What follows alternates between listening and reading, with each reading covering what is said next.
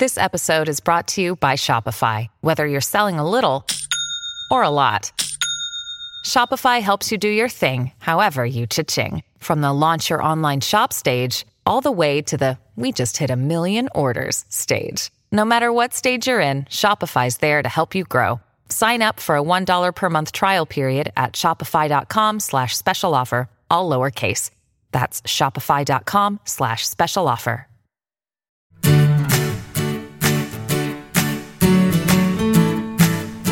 Hey, everybody, this is Phil Town. And this is Danielle Town. Welcome to the Invested Podcast, and welcome back, my darling daughter. Hi, honey. I'm back. Yay. I'm not 100% back, but I'm back. We're still trying to figure out if you are contagious or not. After how many days have you had this symptoms now? uh, uh, I've honestly lost track, but I think it's somewhere around seven weeks at this point.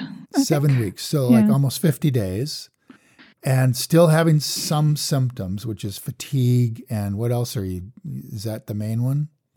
Yeah. Um, you know, every day's a little different, but yeah, basically, I would say, uh, and I don't know what my doctor would say if this is right or not, but I, I think we're veering into the world of long COVID at this point rather than regular COVID. Although a couple days ago, or a couple days ago, my brain, by the way, is one of the symptoms for sure. And I would say I'm at like 50%, which is a heck of a lot better than where I was at a few weeks ago. Um, but a few weeks ago, I told her that I was having um, some bad symptoms, and she said, "You know what? It's just the recovery. It's like this is like just COVID recovery, and this is just how it is." And that was rather sobering to know that that's kind of what they expect. Because at that point, it had been like five weeks, and I kind of thought it was weird that I was still sick. So, um, I mean, it Yeah, sounds to me like American medicine is far better than than Swiss medicine at this point, since Donald Trump got it and was well in like 48 hours or something. Yeah. like, I'm teasing you. Yeah, It's no not kidding. Funny, is it? No, it's not that never- funny. Okay, that wasn't funny. Sorry. but I just wonder if they're giving you all this stuff. Are they doing that or they're not doing anything? They're just letting you recover. you know that nobody else gets all the stuff he got, right? Well, I expect to get it if I ever get COVID, and I'm going to insist on it. Oh, we'll see how that works out for you. What did you get? Experimental drugs.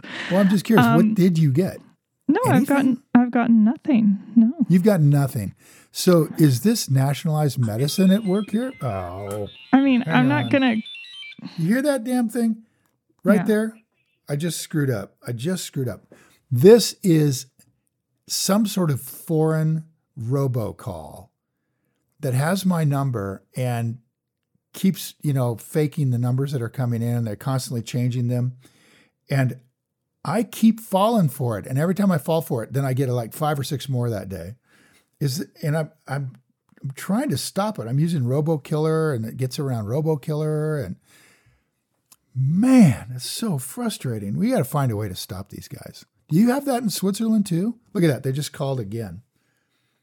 So they're so good at it. They I, I want to hire them or I want to use a small nuclear weapon. I don't know which one. They're just so vicious.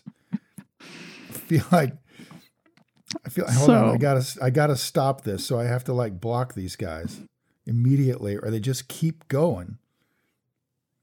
Hang on. Block him. Ah, that was so bad that I hit the wrong button because now I know I'm on their short list for oh, this idiot picks up. Oops. Okay. Sorry about that. Let's go back to it. I think that's really valuable for our podcast, though, don't you? Yeah, I think we should just go back.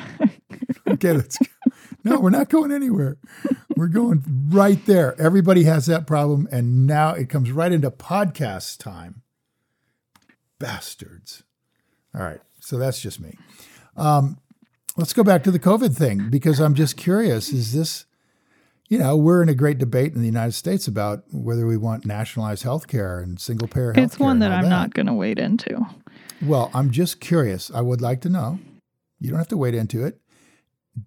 Why didn't they give you anything? You know, I don't even know what kind of question that is. I'm following the clinical advice of my doctor as to why she didn't do X, Y, or Z that would have to be a longer conversation for later, I imagine. Okay, that's fair enough.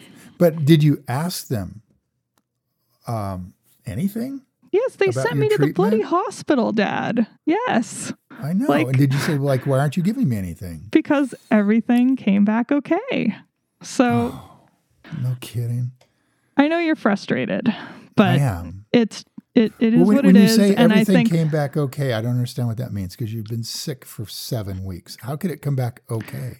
Well, they sent me to the hospital because I so uh, COVID is maybe some people don't know has been called a respiratory illness ever since the beginning. And it probably is, but now a lot of doctors think that it's actually a um, a blood clotting illness because a lot of people who have died have they've found that they um, they died of respiratory failure, but because there were blood clots in their lungs and in their arteries and um, just all over the place. And so, a big risk is heart issues or blood clots somewhere in your body. And so, um, a lot of people have heart symptoms. And I was having heart symptoms palpitations, chest tightness, um, not really trouble breathing, but more just like pain and tightness. And so that really worries doctors when you tell them that. So that's why they sent me to the hospital. I this is the first I've heard of that. No, it's not. Yeah, you didn't tell me you're having heart palpitations. Yes, I did. Yes, Oh, I did. I think this is an indication of the brain part of the. No, COVID. I did. Oh So, um, God, yeah, so. I did not get hospitalized, but yeah, they just wanted to check on me. But what what the labs the labs came back that um, I didn't have any elevated levels of uh, an infection that would indicate an infection in my heart. So that's what I mean that they came back good because I was pretty convinced they were going to come back like you have myocarditis and things are bad. Jeez, But things were not bad. So that was a big relief. And Well, I'm glad that you didn't tell me or I didn't hear it because that would have freaked me out. well, I definitely told you, and I think you were freaked out at the time, but maybe you've blocked it out. I don't know. Um, yeah, I mean, there's just a lot of different stuff that people can have. And I had fevers, but always very low, but always, you know, like under 100 degrees Fahrenheit. And, um, and just, I think it's just like an inf- inflammatory disease. And so I, they don't really know why people have all these brain issues, but they think that it's because of inflammation in the brain. And, um, that's certainly been very real for me. So, Jeez, honey. yeah, it's Wow. I don't know. I don't know what's going on, you know? Like it's also like I often think we're roughly 6 months into this thing and the idea that we know anything about it is kind of amazing and the stuff that we thought we knew 3 months ago, much of that it turns out like has changed and Well, so is, uh, it's a it's an ongoing process. I, w- I would say this is an example of, I think, a really vivid example of why trusting the experts to have an, have has become such a problematic experience. I mean, when we look when we look at the investing field, we see that the experts have been effing wrong for 40 or 50 years and won't back away from the paradigm that you know that all stocks are priced properly that price and value are the same that Sharpe ratios mean something that capital asset pricing models mean something that the securities exchange commission requires your financial advisor to believe in these things or they won't pass the test. They require that your financial advisor manage your money according to these things or they'll take their license and they're nonsense. I mean, this is the stuff Charlie Munger and Warren Buffett are calling snake oil. It's it's absolute BS. And and an enormous percentage of the people who are involved at the very top levels of money management or money regulation absolutely believe in this nonsense. And so you you see this. It's like, okay, so the the, the experts in the world think that the, the the sun revolves around the earth and the earth is flat. All right. despite all of the evidence to the contrary. And that was true for hundreds of years, if not thousands. And now we have this, you know, we just have these paradigms, and it's like you've got this COVID out there, and honest to gosh, I get so frustrated when we start to understand that a negative test doesn't mean that you're not capable of transmitting the virus or that you won't have it tomorrow. That's, Yeah, that's the part that they will not get. They they clear they tell everybody that. People just ignore it. They don't tell anybody that. yeah, I've they read, do. If you I've read about the, the, testing, CDC. it's I have read it's the not CDC 100% website. accurate, and that's what not 100% accurate No, means. this isn't about it being accurate. The test is, well, okay. They say the test is not 100% accurate, but people don't understand what that means. That's true. I never forget when the doctor called me from the hospital with the positive test. And I was telling her about like who I had been around and and stuff and I had a friend who had gotten tested and she tested negative but was not feeling good. And the doctor said, "Well, 20% of the negative tests are false negatives. One fifth." And I was like, "What?" well, like, excuse me? Why isn't that plastered on every news bulletin out there in the world that all these people are getting negative tests and saying, I'm not contagious, therefore, when really we actually don't know that That's maybe right. they're part of the one fifth. Right. And 20% I, I always is a the lot test. of percent. That's a lot. Well, lot here's what I thought. I thought that it, it didn't, that the test didn't work, that it was like, oh, the test has this broken wheel in it or something. But that's not it. It's that when you test and they swab a nasal passage, they don't pick up any of the virus, then they give you a, you get a negative. yeah, exactly. And the virus can be totally in your lungs. You could be breathing on people, and it's just not up in that part of your body. yeah, it just didn't get onto the swab. It just didn't get onto the swab. And I don't think people realize that. One, one of our friends gave COVID to two more of our friends, and she had been getting tested every day. She was on a movie shoot over here uh, near Chat Hills, and she'd been tested every day. They're hardcore about it out there at the movie studio, and everybody wears a mask and everybody social distances.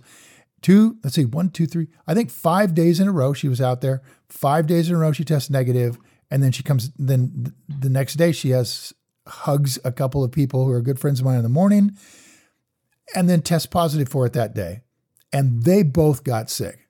I mean, she absolutely gave it to him. That was hundred percent for sure. And I mean, it's like, what's the point of a negative test if it doesn't protect anybody around you potentially, right? Yeah, I mean, that's why people quarantine even if they have a negative test, if they've been exposed. Yeah. And the trouble is, you don't know if you've been exposed. Yeah, most of the which is time, where right? contact tracing comes in. So, like Melissa was, Melissa was over um, doing a uh, a horse show that we sponsored over at you know over in uh, a few miles from here, and a tornado came rolling in, and she was being very conscientious because she knows I'm worried about this. So she was social distancing and wearing a mask when she was around anybody, even close. And then a tornado comes in. I mean, how do you figure for this? A tornado rolls in into that area out of the blue, and everybody runs for shelter. And Melissa shelters in a basement with a bunch of kids and a couple of families we know, but those kids are their parents go to the gym, and I mean it's just like oh man, and nobody had a mask on. And, and she basically called me on the way home and said, "Honey, I don't I don't know if I've been exposed or not." And we have quarantined from each other. That's so good. Like I have been in the blue room now for nine days. in the blue room, So are you going 10 days or 14 days? ten days, Okay. ten days, and we're checking with the people who, who were in that room to see if anybody came down with it. Mhm. Right, but ten days.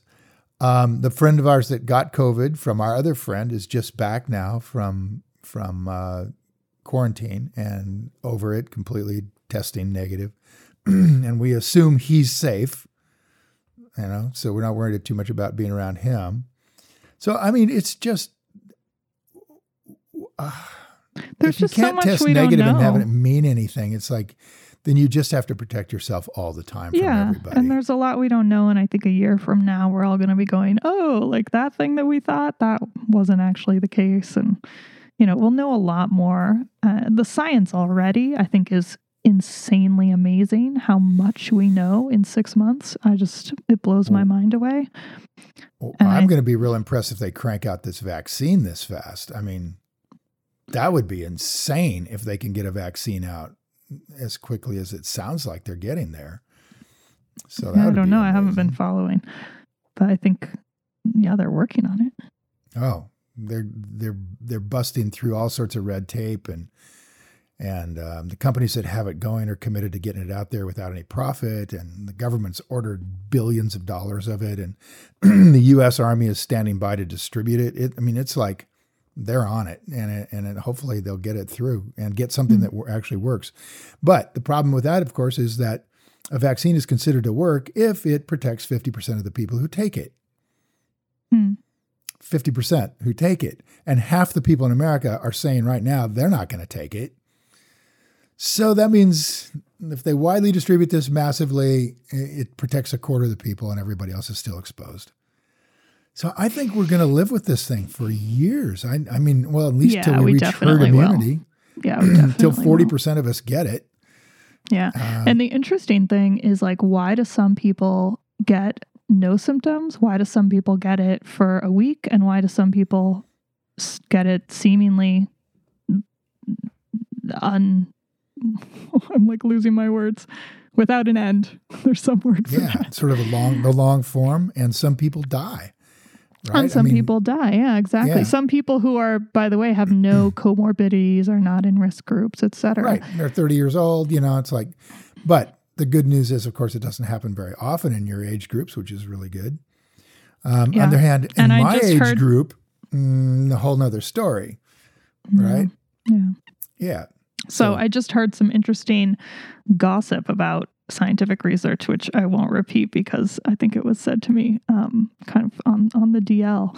But it was Mhm. it just made me think about like why people like people are studying this. Why do some people uh, uh, fall on that range in various points?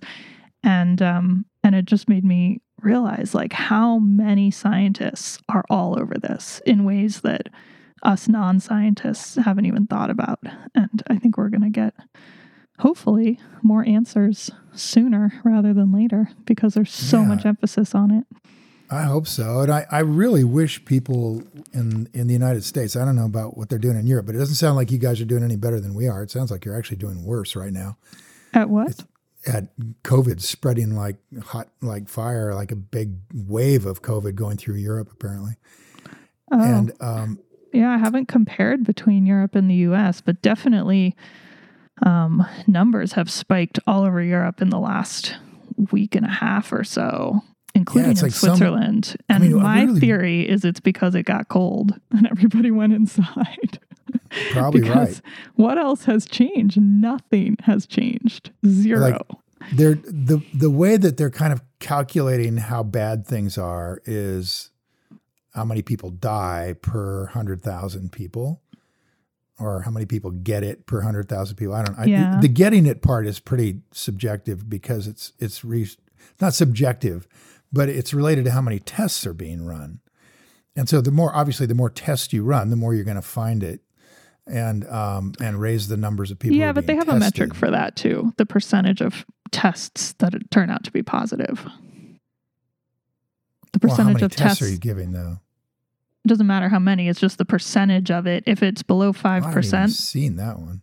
Oh, in Switzerland, they or at least in the at the it's called srf.ch. There's it's this like radio channel that gives all the coronavirus news on a nice page, so that's what everybody looks at, and they report that number because that's what the government is looking at to determine if it's getting to breakout levels Oh, or see. not.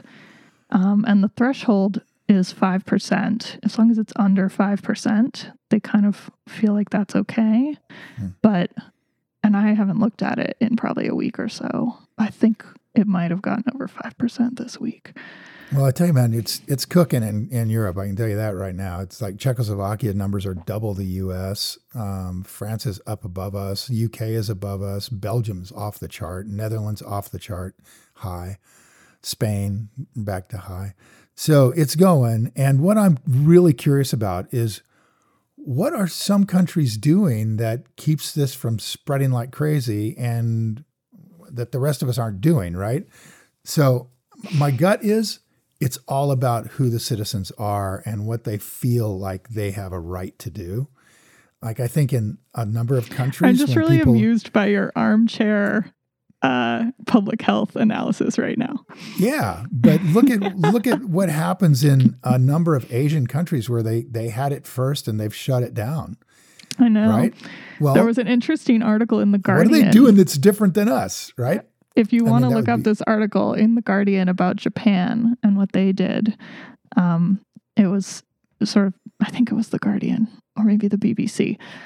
Um, about what Japan did. And they don't, I mean, they don't really know. Nobody really knows. Maybe it's the populace, maybe it's the strain that's in that country, or maybe it's what they did. Um, but what Japan did is, as you were just saying, they have a really strong tradition of wearing a mask the second you feel sick at all. And people have been doing that for so many years that it's mm. considered rude to not wear a mask if you mm if you even have like the slightest sore throat or cold or anything. And so it's just so like automatic for them. And they think that that contributed hugely to stopping the spread. But who knows? Maybe it wasn't that at all. And that's just a coincidence. I know it's just it's so amazing and it's so it's it's very political of course in the United States.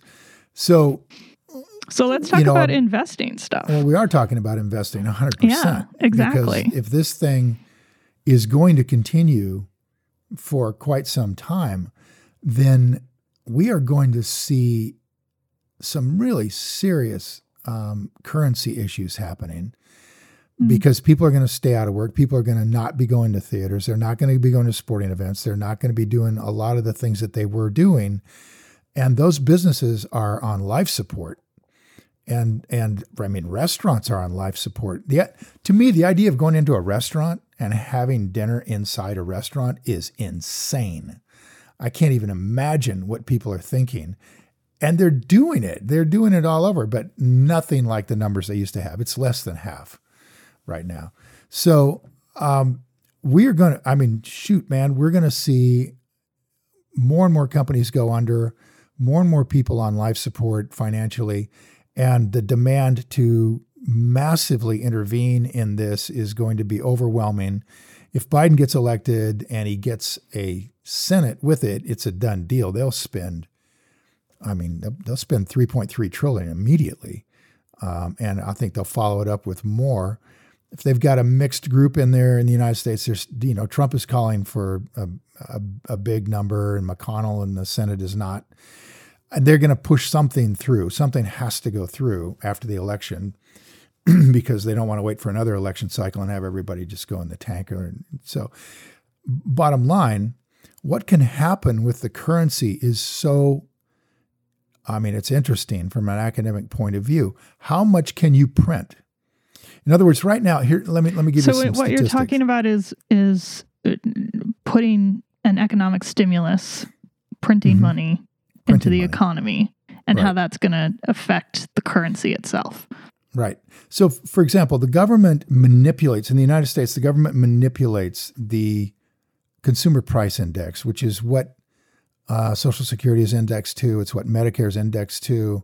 So, a lot of prices are indexed to the consumer price index. And it's last year, it was the index raised prices, according to the index, 1.3%. Okay. So the problem with that is that last year, I, I, may have my numbers slightly wrong, but you'll get the ballpark idea. Last year, we increased the money supply by 4.9%, which is a classic definition of inflation.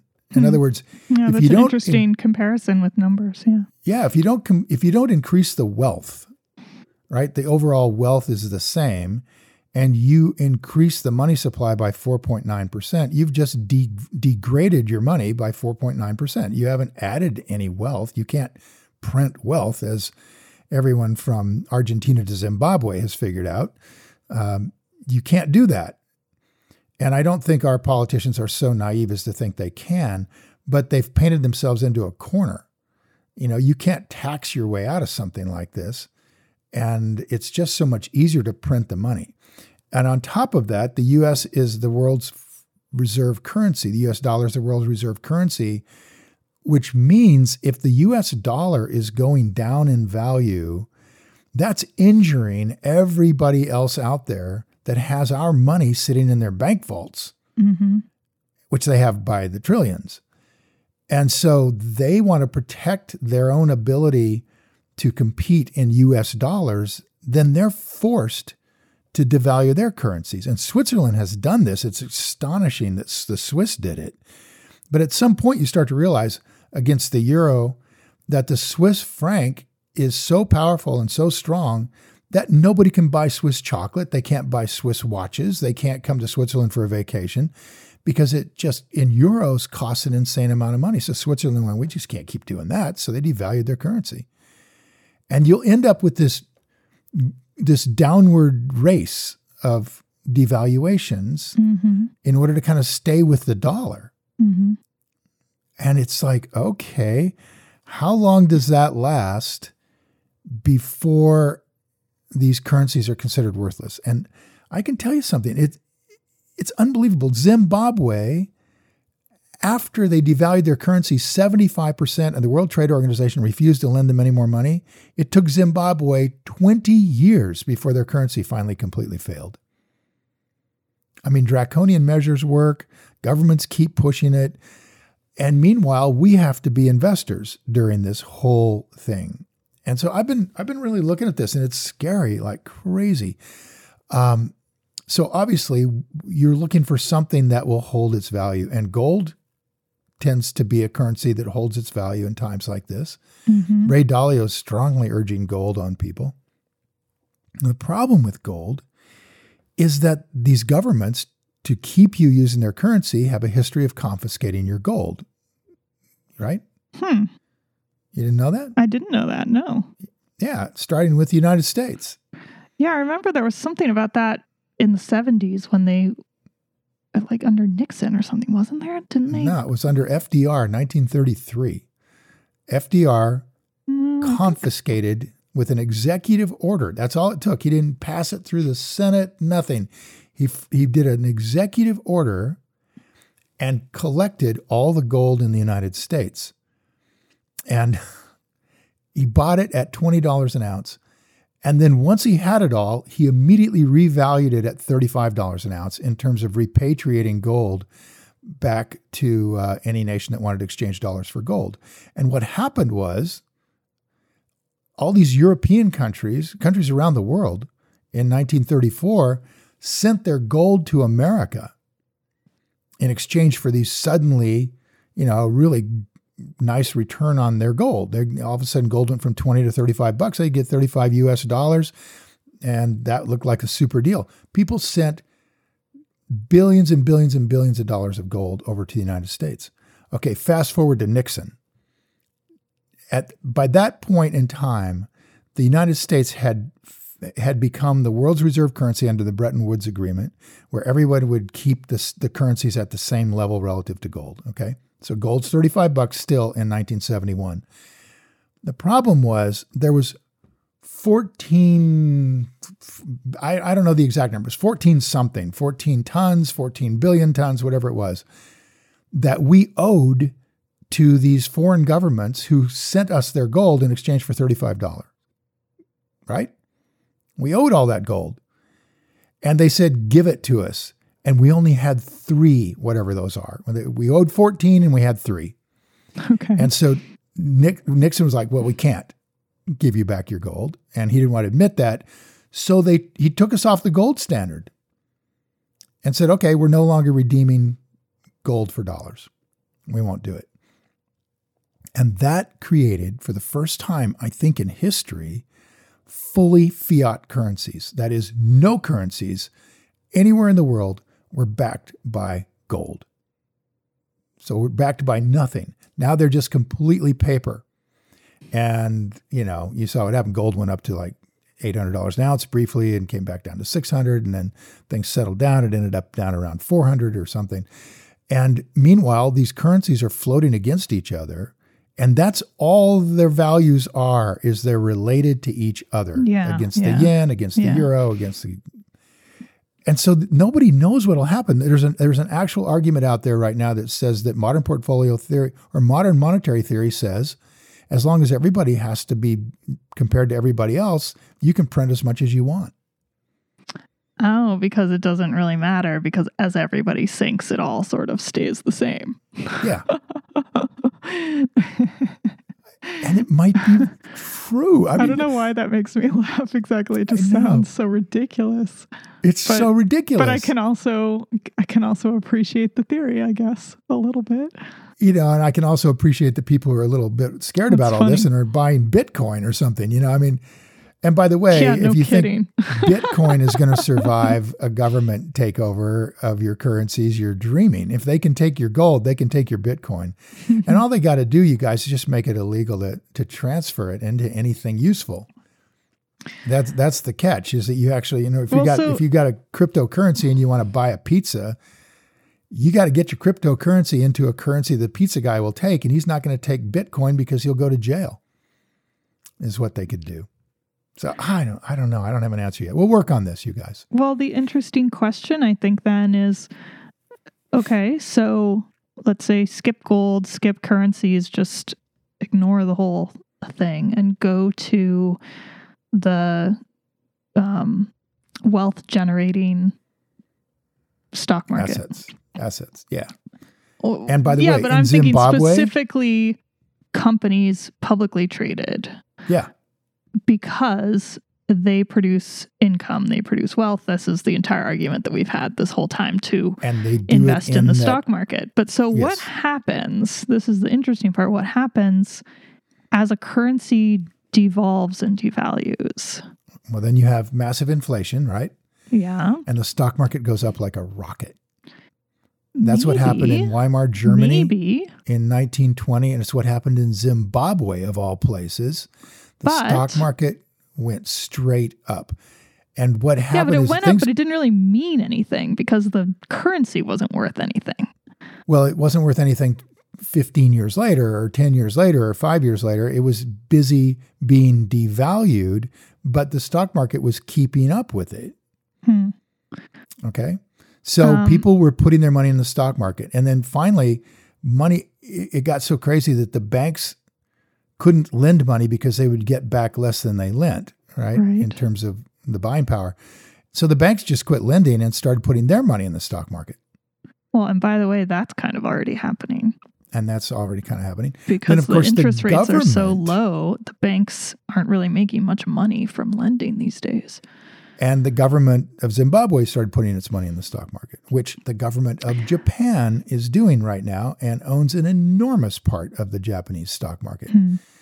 And the United States has, un, un, un- under a number of people, um, talked about now starting to move into the stock market. And guess what? The Federal Reserve has made noises like it might buy uh, indexes, and now it did it. Hmm Yeah, they've been talking about It that started for a while. buying bond indexes in the Mhm. stock market to prop up. It is the most blatant market manipulation. like I can't even It's wrap my head like, around it. It's like okay, where where does this ball stop? It's like you feel like we're on a roulette wheel and the ball is spinning, and there are no good places for it to land. We have to look really carefully and say, okay, well, if it lands on real estate, what's going to happen? Well, if interest rates ever start going up to match inflation, then real estate's dead meat. Mhm. right? And and uh, if you owe a mortgage, I mean it is, and and you, you might still get rent if you if you own real estate free and clear. Oh, and by the way, in a vastly massive inflation market, the basic idea is you want to owe money. As crazy as that sounds, because you borrow when ten dollars will buy ten dollars, and you repay it when ten dollars will buy one dollar. Hmm. And if your salary keeps up with this massive inflation, then all of a sudden you could pay back 10 years worth of debt in a year, Hmm. right? Because it's inflation. And this is called the monetization of debt. And it's a classic way for democracies to get out from under impossible obligations is they simply monetize the obligations and don't allow uh, an inflation uh, adjustment.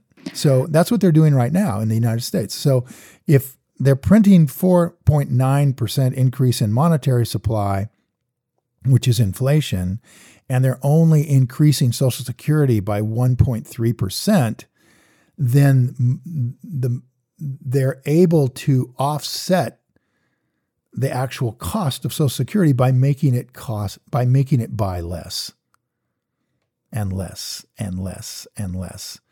So eventually, 20 years from now, your Social Security check will be twice as big as it is today and buy half as much. I wonder then if, like, if somebody's completely invested in one stock market in one country in one currency, they're going to end up following whatever happens to that market in that country. True. But maybe something to think about with diversification is making sure you're denominated in a few different markets and a few different currencies. Or which is not if the monetary idea. theory that you just described where as everybody as one goes down, everybody goes down, then maybe it wouldn't matter at all. But it's sort of like the, I think the idea of that when you know in the land of the blind, the one-eyed man is king. Yeah. You sort of want to pick out, even if everybody's printing, we'd want to pick out the currencies that are printing less, that are more conservative. So, for example, the Swiss franc has a long history of being the strongest currency in Europe. They're very right? conservative here. Very, very conservative. Very conservative. Yeah. I would look at, say, Singapore's currency because Singapore is so conservative and so well run financially yeah. um, as a, yeah. perhaps an alternative. I would look at gold for sure. I mean, if they do confiscate it, they'll probably confiscate it at the rate at that point, whatever that is, and it might be eighteen thousand dollars to one, you know, or something. So you're you're going to benefit uh, to some degree from owning a, a, a currency that can't be that easily manipulated, and we look at gold as a currency in that case.